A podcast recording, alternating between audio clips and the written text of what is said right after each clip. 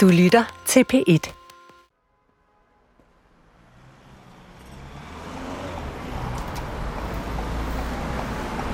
Da jeg på denne iskolde torsdag er på vej hen til Eva, har jeg for en kort stund glemt alt om julekalendere, juletaler og endda håbet, som vi leder efter, for jeg er selvfølgelig mest interesseret i at høre, hvad datteren af selveste den socialdemokratiske justitsminister Hans Erling Hækkerup mener om, at den røde statsminister nu har lavet regering med fjenden i den blå lejr. Men Eva åbner ikke. Jeg ringer på hos naboen.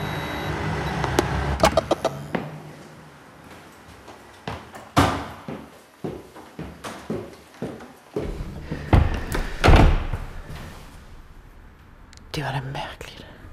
På Evas hoveddør hænger i stedet en seddel med en noget overraskende besked. Kære Alberte, jeg har desværre været nødt til at løbe ud og købe julegaver. Det er snart jul, og jeg kunne ikke nå det på andre tidspunkter. Vi ses i morgen. Hmm. Julegaver. Jeg prøver at styre min skuffelse og beslutter i stedet at tage en tur ned i DR's dybe arkivkælder, hvor jeg finder en 20 år gammel radiomontage med titlen Evas Vilje. Den er lavet af Evas datter Katrine, som jeg allerede har haft fornøjelsen af at møde i denne her julekalender. Montagen er som en drøm, der tager mig med ned i nogle af de mere skjulte kamre af Evas bevidsthed. Godt hjulpet på vej af Ole. Prøv en gang at lytte med.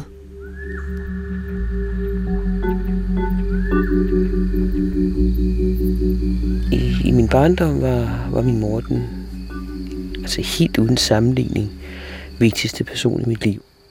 Altid klar til at høre på os, og altid trøstende, og altid med gode råd, og og en, en fornemmelse af, at, at vi også var det vigtigste i hendes liv. Og alt, hvad der vedrørte os, var enormt vigtigt for hende. Hun blev så syg, indlagt ind imellem, opereret ind imellem, øh, fra jeg var 11 til, til jeg var 16 når hun døde. Og jeg kan stadig huske en gang, hvor jeg kom hjem fra skole og var i lidt dårlig humør af en eller anden grund. Jeg kan ikke huske hvorfor. Men det var i hvert fald et dårligt humør jeg gik op til mig selv. Og så stod hun nede i gangen og kaldte på mig, fordi hun ville have mig med ud og gå en tur sammen med vores hund. Og så lød jeg, som om jeg ikke hørte det. Og det efter så smækkede døren efter hende, det kan jeg stadigvæk huske. Det var enormt dårlig samvittighed, at jeg bare havde lavet, som om jeg ikke hørte det. Og da hun så døde der nogle måneder senere, så blev det ved med at vende tilbage til mig, det der minde om, at hun kaldte, og jeg svarede ikke, og døren der smækkede.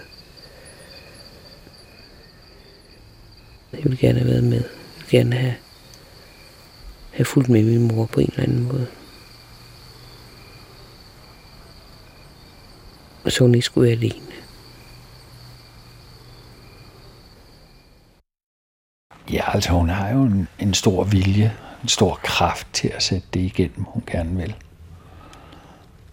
Det var helt utroligt, fordi øh, hun skrev en doktordisputat, mens hun havde en 6-8 børn at tage sig af. Plus en travl mand, det var mig, som havde et meget krævende arbejde i et ministerium. Øh, men øh, hun gjorde jo det, at hun øh, sørgede for at øh, være hjemme i de timer, hvor børn har mest brug for, at der er en forældre mellem 4 og 8. De små blev så lagt forholdsvis tidligt i seng, og de store kunne klare sig selv derefter. Og så arbejdede hun fra klokken 8 til langt ud på natten.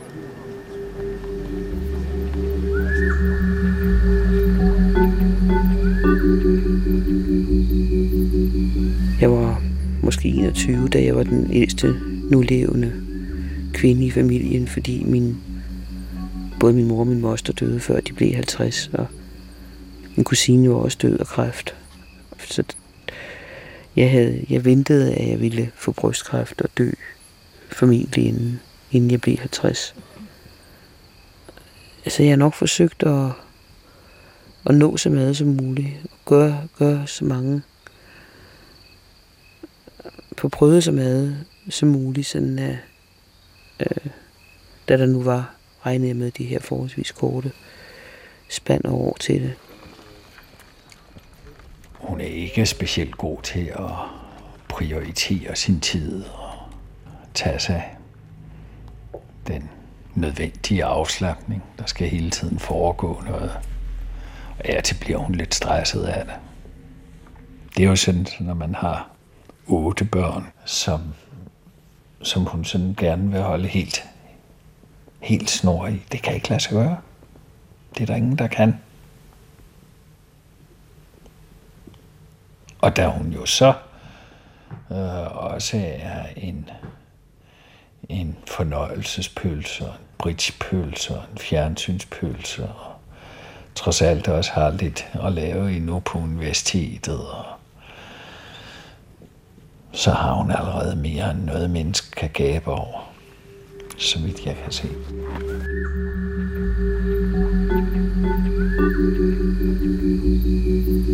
Jeg var 22, næsten 23, da jeg fødte min søn, min ældste, mit ældste barn. Og det vendte fuldstændig op og ned på mit liv. Altså, det er det største, jeg nogensinde har oplevet, det var at, at føde det barn. Og jeg har været utrolig glad for, for, for mine spædbørn altid. Sådan at jeg har født i alt seks børn. Og hvis man lægger Oles to fra hans første ægteskab til, så har vi altså otte til sammen.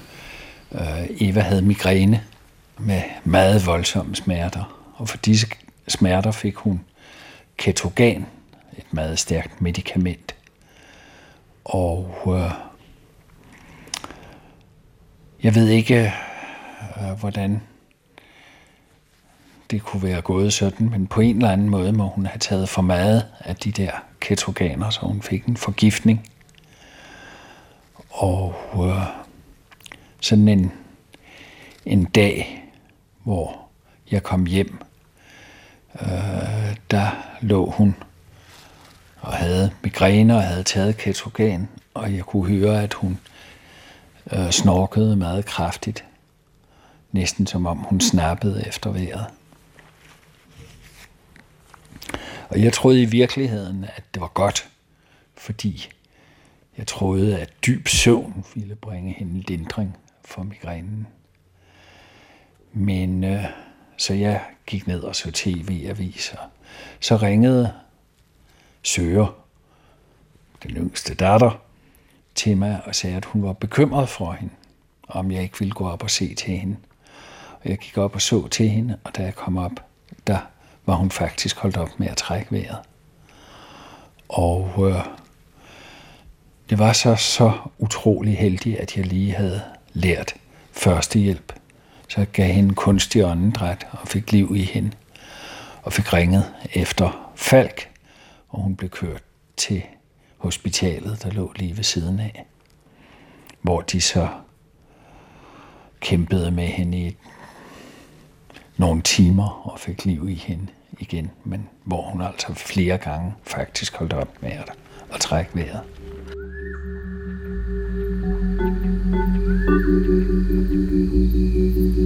Jeg synes, at jeg har fået meget ud af de forløbige ekstra 11 år, jeg har fået bestemt.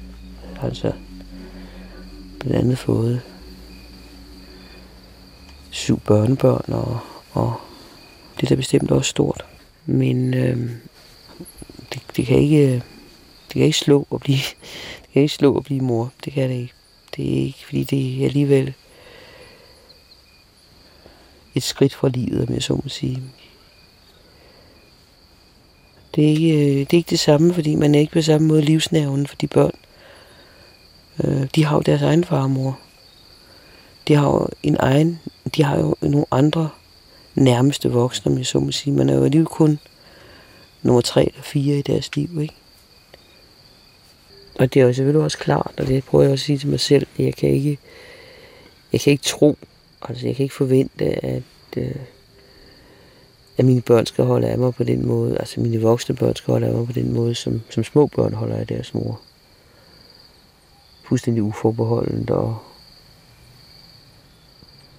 sådan, sådan er det jo ikke. Sådan, når børn bliver voksne, så ser de jo også deres forældre som mennesker med de fejl og mangler, vi alle sammen har. Og, og når jeg elskede min egen mor fuldstændig uforbeholden, så det var fordi, jeg aldrig nåede at opleve hende, hvor jeg selv var voksen. Og det, det er jo urealistisk, og altså, sådan kan det jo ikke være for mine børn, og når jeg nu er blevet så gammel, som jeg er.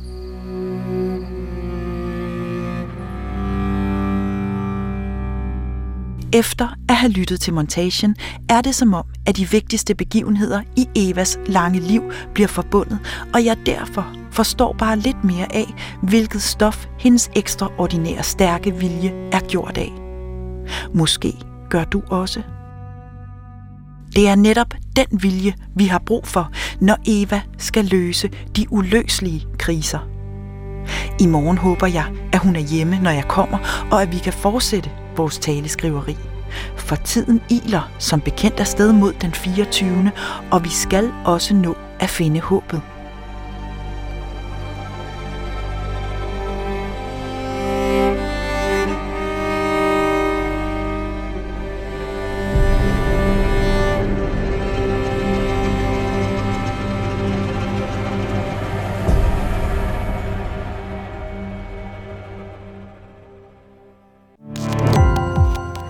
Gå på opdagelse i alle DR's podcast og radioprogrammer. I appen DR Lyd.